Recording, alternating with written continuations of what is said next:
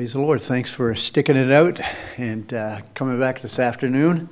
Uh, so thankful again for God's grace and so thankful for this passage of Scripture. We're quickly coming to the end of chapter number uh, 14. And after chapter number 14, uh, Jesus will depart and he'll keep uh, teaching the disciples, but he'll start to make his way out of Jerusalem along the brook uh, Kidron, which leads again up to the Mount of Olives, into, into the Garden again of Gethsemane.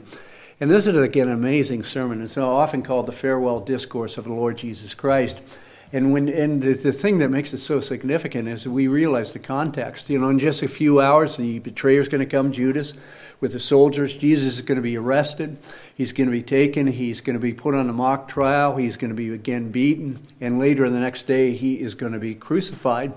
And the thing that makes it so unique is Jesus, all of his efforts go into really preparing and comforting the disciples.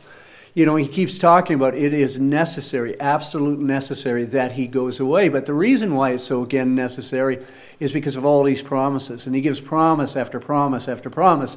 And the uniqueness, again, of all these promises is they're based upon Jesus Christ going away.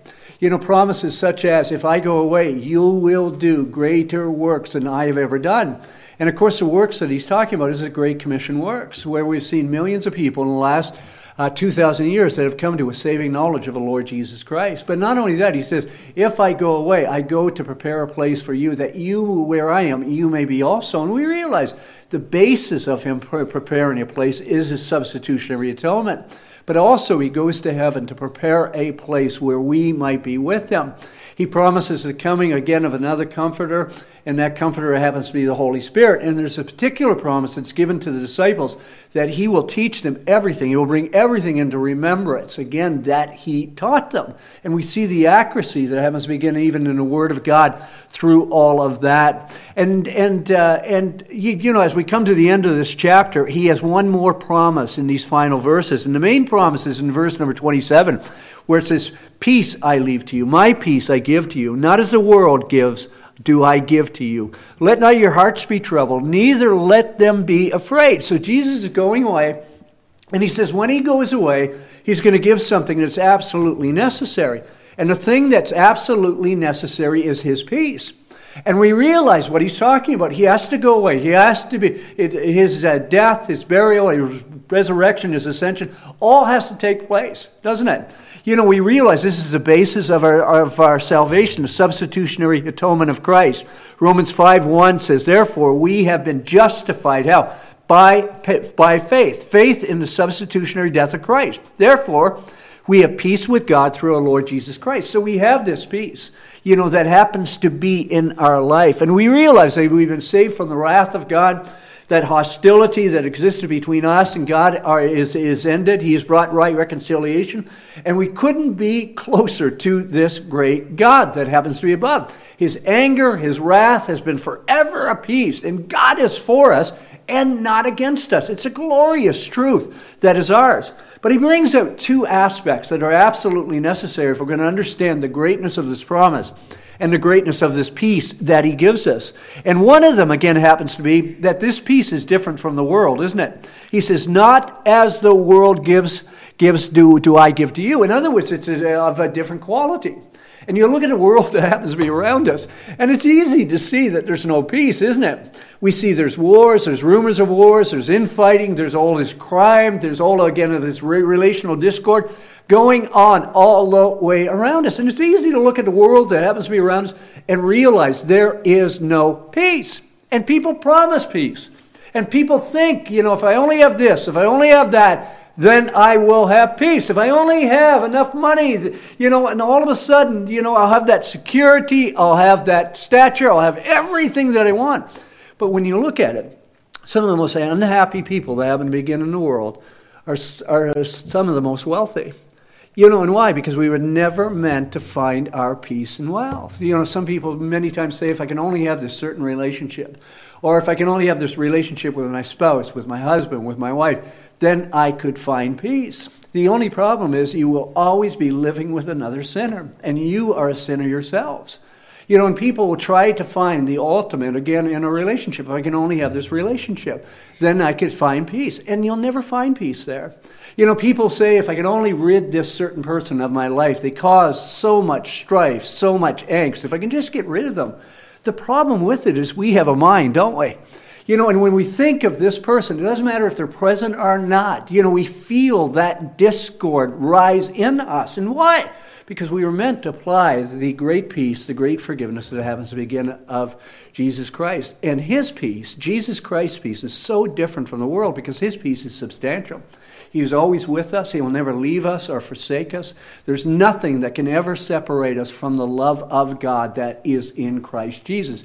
This is an absolute substantial peace, different from the world in quality and in substance. But not only that, he says again, since he's giving this peace, and on the basis of giving this peace, he says this don't be troubled.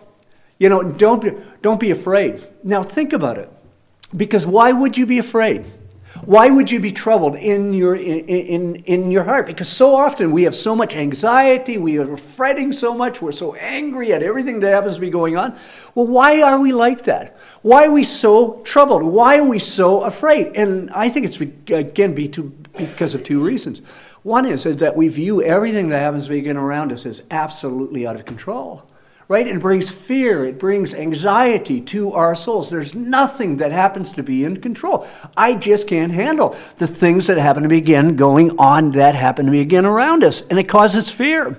You know, and we also realize, you know, if I don't take control, you know, things are going to get out of control. But what if you believe beyond a shadow of a doubt that there was somebody so noble, so great, so wonderful, so is so awesome. That was for you and not against you. That was in control of all of the events that happened at the beginning of your life both good and bad.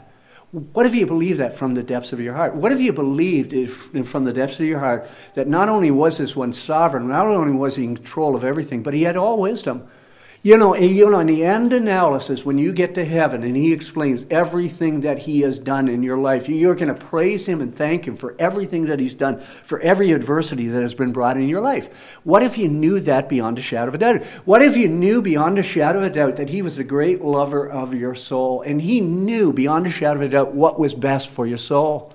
You know, what if, what if all of a sudden you had a faith and trust in a person that happened to be like that? Do you think that would be the great anxiety buster? Do you think that would give you a modicum or even a, get a great level of peace that happens to be in your life? Because the greatness of this promise is, is not that I'm giving it, is it? If the greatness of the promise is not that it's coming from a trusted friend. You know, I want to give you peace. I want to give you a uh, security. I want to give you encouragement. We realize that can only go so far. But the greatness of this promise is the one who is giving it. It's none other than Jesus Christ. You know, he's giving this promise that he's going to leave this peace, this substantial peace that happens to begin in our life. Now, that's just a primer on the peace of God. And the reason why I started off with a little primer on the peace of God is because we live with so much anxiety in our life, so much fretting that happens to begin in our life. And you can see it. You, you, know, because we either respond in one of two ways. One is, again, we get frustrated and angry. We get upset with everything that happens to be going on. And you can feel that. You can feel that anger, that tension that happens to begin in you, right? That leads, that, that that's a cause from a lack of peace. You know, either that or we become hopeless. We become, again, in despair. We become depressed about the things that happen to be of our life. Nothing's going to ever change. There's no reason. There's no purpose. There, these things are just going to continue on. And you can see from that kind of viewpoint that there's a lack of peace that happens to be in our life. Now, think about it. If Jesus Christ says this and he gives this promise, I am going to give you my peace, and Jesus Christ has given peace to those who are his, then the problem is not circumstances. The problem is not the people in our lives. The problem is not the situations and the tough and the tough things we go through. The problem happens to be the human heart, doesn't it? You know, that I lack, or I, uh, I have chosen to lack, I have chosen to appropriate that peace that Jesus Christ has already brought to my heart and brought to my life. You know, and think of it. Because this promise, again, is given in a particular context, isn't it? Jesus says this, and this is why they're so troubled at the beginning of the chapter. They're so troubled, they're so disturbed, they're so afraid, because Jesus says this I am going away. You know, and think of that because I think a lot of times we think, you know, there would be nothing better than right now with all the difficulties, all the trials, all the adversity that happen to begin in our life, all the things that we worry about and fret about, there would be nothing better than having the presence of the Lord Jesus Christ in the here and now. And do you think that? Do you believe that? Because what I want us to do is, I really want to help you you know, living in this fallen world, because no doubt, again, that fallenness has touched you. And I basically want you to see, again, a couple things uh, this afternoon of why we should have peace that Jesus is going away.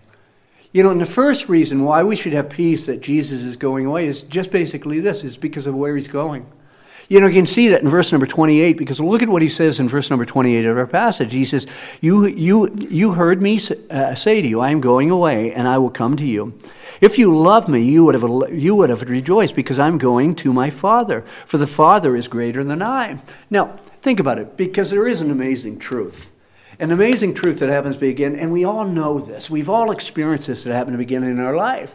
But when we are going through trials, when we are going through difficulties that happen to be in our life, it's always great to have people around us that will support us. You know, people that are close to us, people who love us. We love that, right? You know, when there's a sickness or when there is a death, family, friends, close friends gather together. When somebody's going through maybe a major operation in the church of the Lord Jesus, people pray, people send notes, people come over, they hold the hands again of those that certain person who is going through that trial that happened to be in their life. And what do we know? We know that we are encouraged. We know that we're strengthened. You know, even Jesus tells us that we ought to be busy in that one anothering ministry.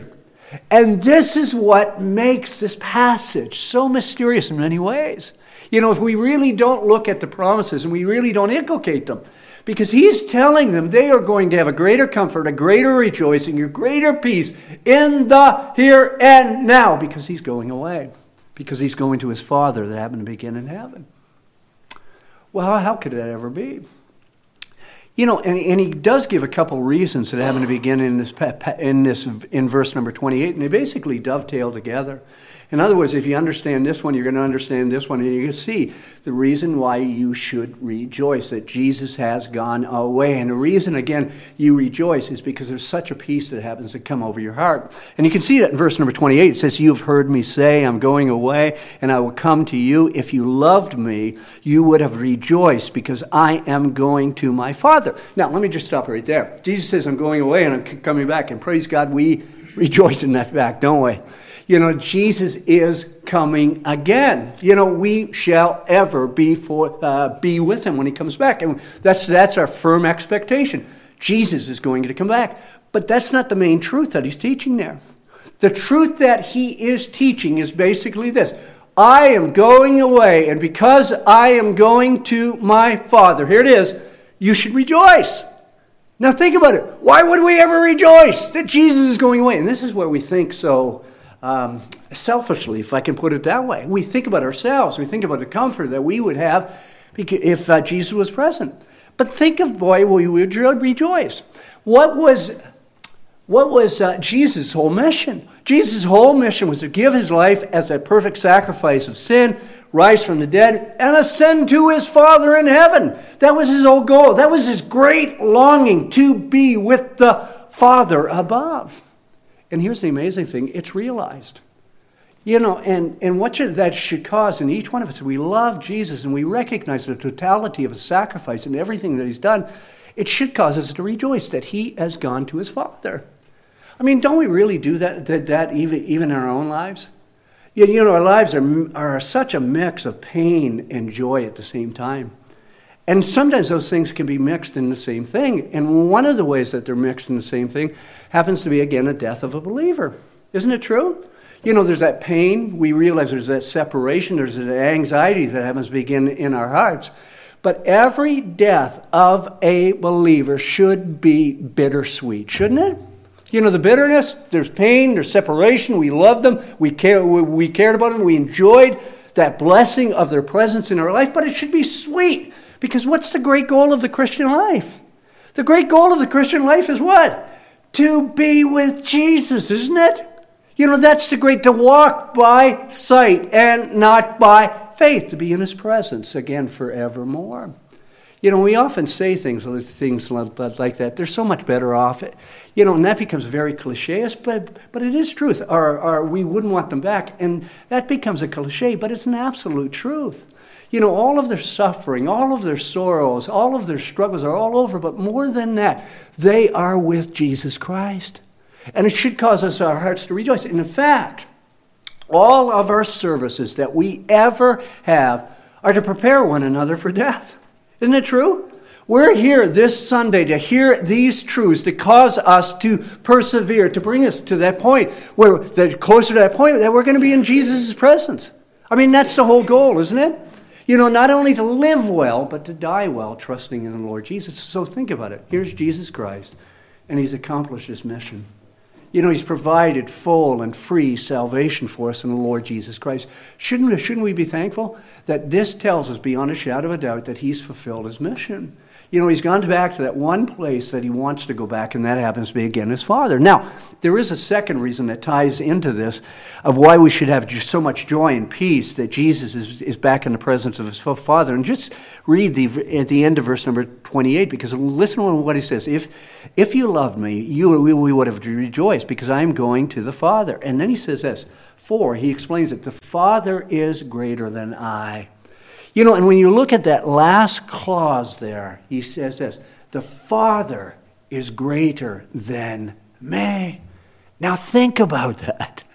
Because the cults have a field day with this verse that happens again right here, such as the Jehovah Witnesses. Uh, the Jehovah Witnesses deny the doctrine of the Trinity. They teach that Jesus was a um, uh, was a, an exalted creature you know, the highest of creation, but he was not God.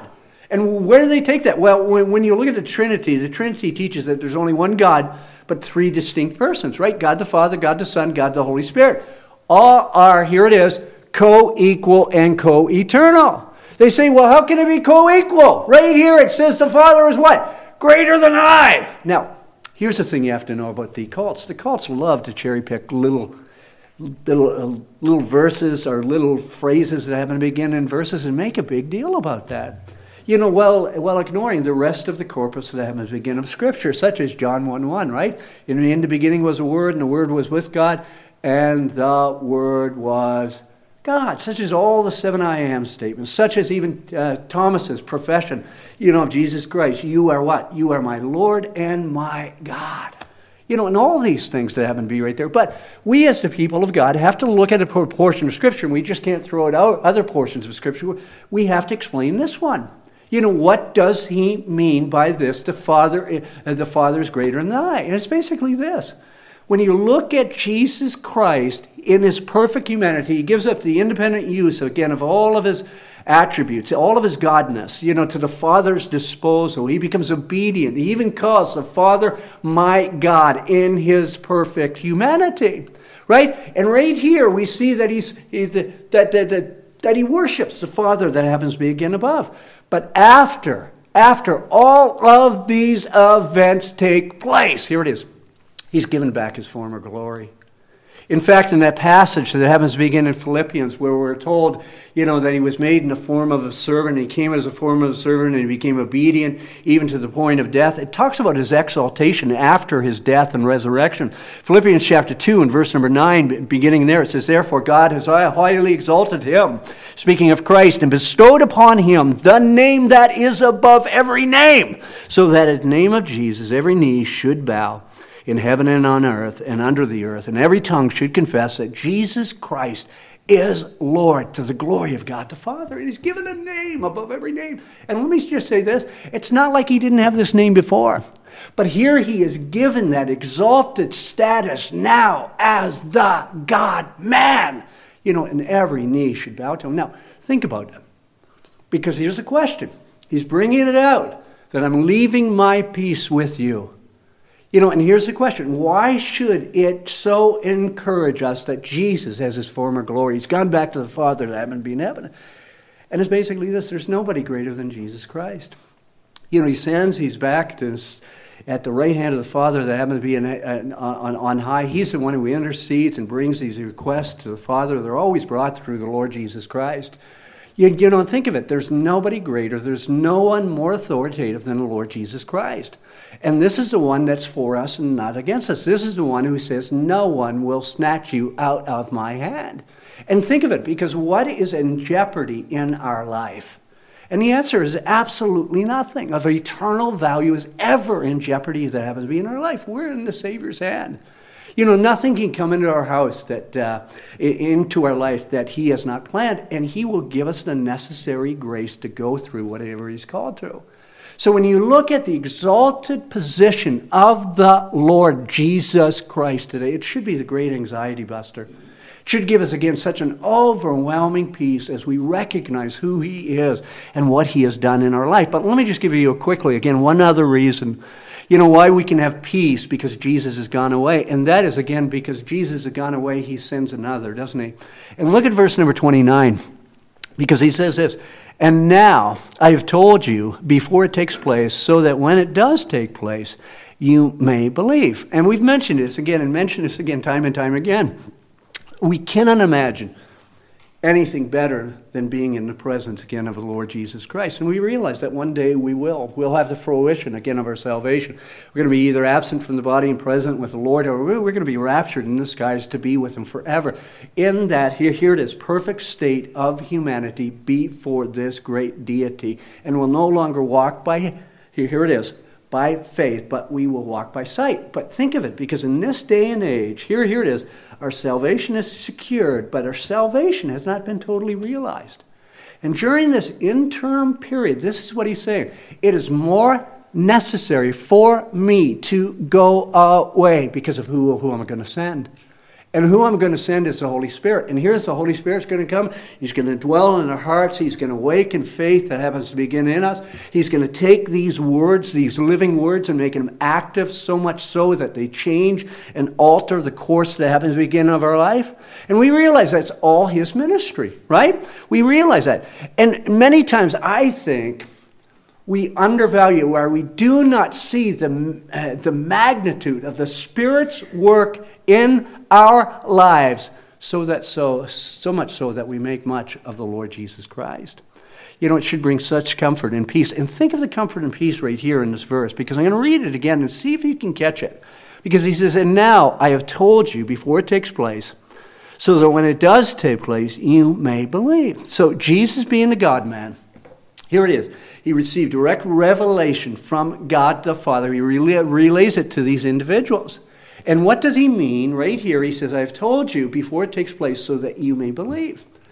And certainly, again, he's talking about his death, burial, and resurrection, isn't it? You know, after his death, after his burial, after his resurrection, after his ascension that happened to begin in heaven, they will know beyond a shadow of a doubt this was all planned out by Jesus. This was all planned out by God the Father. This came by his doing. And it's, and it's amazing, isn't it? That God can use the greatest evil that has ever been done to bring the greatest and eternal good to our souls. It should encourage us. But let me just say this I think more is being meant right here when he says these words. So when it does take place. Certainly, it's talking about the sacrifice of Christ and the resurrection of the Lord Jesus Christ, but it's also talking about one of the main themes of chapter 14, one of the main themes of chapter 15, and that is the coming of the Spirit. Because it's through the coming of the Spirit that the lights will go on for the disciples, right? They think they trust Christ. They think they know Christ. They think they're aware of the full plan of God. And He's, and he's told them over and over and over again what that, that plan is. But here the Holy Spirit would come in their lives and it would just be like the light going on. All the furniture's already been there, but they haven't been able to see it. And the light goes on, and all of a sudden it's like, ah, I get it. I see the necessity of his death. I see the necessity of his resurrection. I see the necessity of his ascension that happens to begin in heaven. It all makes sense. And let me tell you, isn't it the same with us? Isn't that the same ministry of the Spirit of God that happens to begin in our life? The gospel was preached to us, and all of a sudden, for the first time in our life, we felt that conviction of sin like we never felt that conviction of sin. We realized beyond a shadow of a doubt that we deserved an eternity in hell fire, that sin is a big deal before this awesome and glorious God. And we felt that weight of sin like we've never felt it before. We were brought low, we were humble humbled. But in the moment of that humility, through the ministry of the Holy Spirit, convicting of of, uh, sin the, the Holy Spirit also showed us the answer, didn't he? You know, that Jesus Christ really did come, that real Jesus Christ really did die on a cross, that Jesus really did rise from the grave, proving beyond a shadow of a doubt that the penalty had been paid in all. And as we realize that, we're, we, here we are down in the depths, and we're, we're brought to this exalted status of realizing Jesus Christ as our Lord and Savior. And here's the amazing thing He keeps again holding us, He keeps causing us to endure. You know, and here's the, and, and, and I want us to realize the key to the peace of God, the peace of the Lord Jesus Christ, is really meditating on these truths.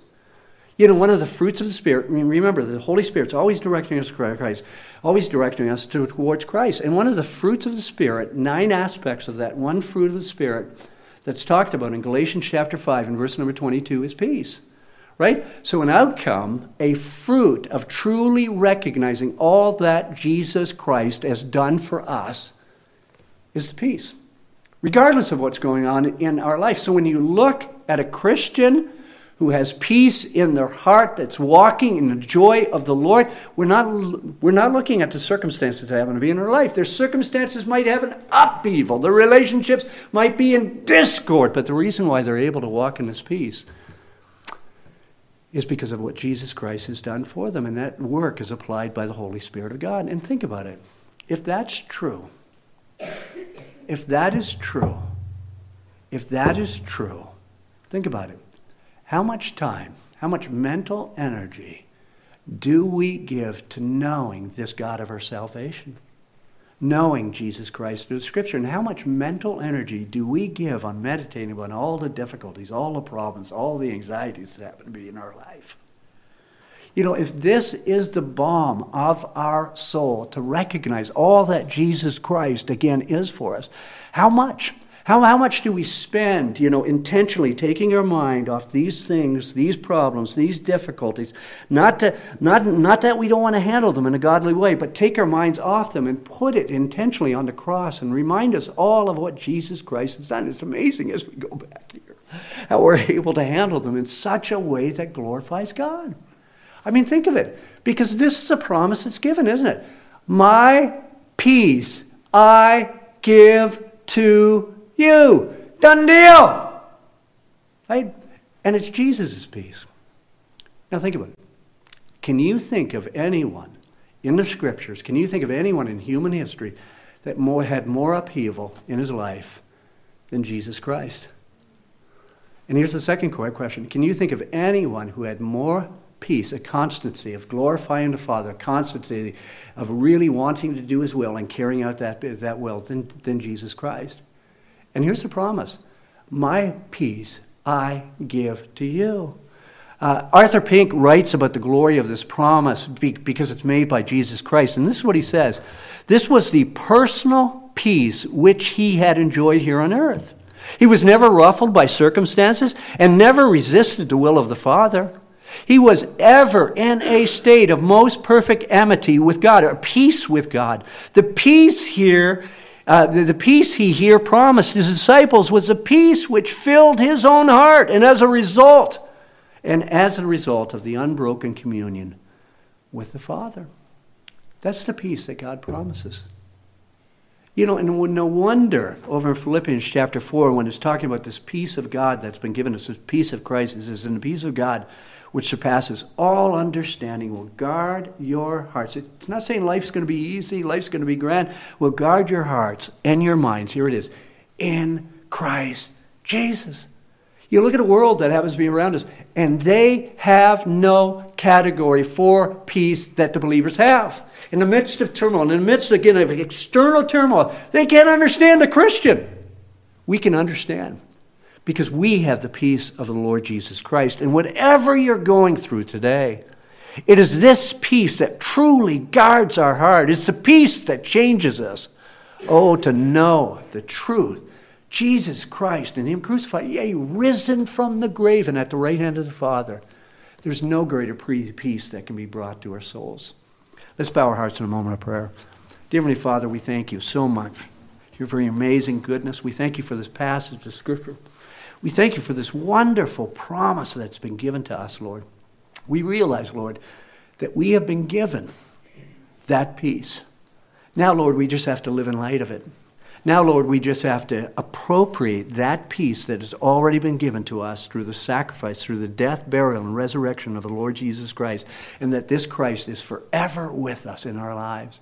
I just pray, Lord, whatever people are going through, individuals here at Emmanuel Baptist Church, I ask, Lord, that they would concentrate, they would meditate, Lord, on the truths of Christ, Him crucified, yea, risen from the grave. Nothing can ever separate us from the love which is in Christ Jesus. We thank you. We come in His name this afternoon. Amen. Brother.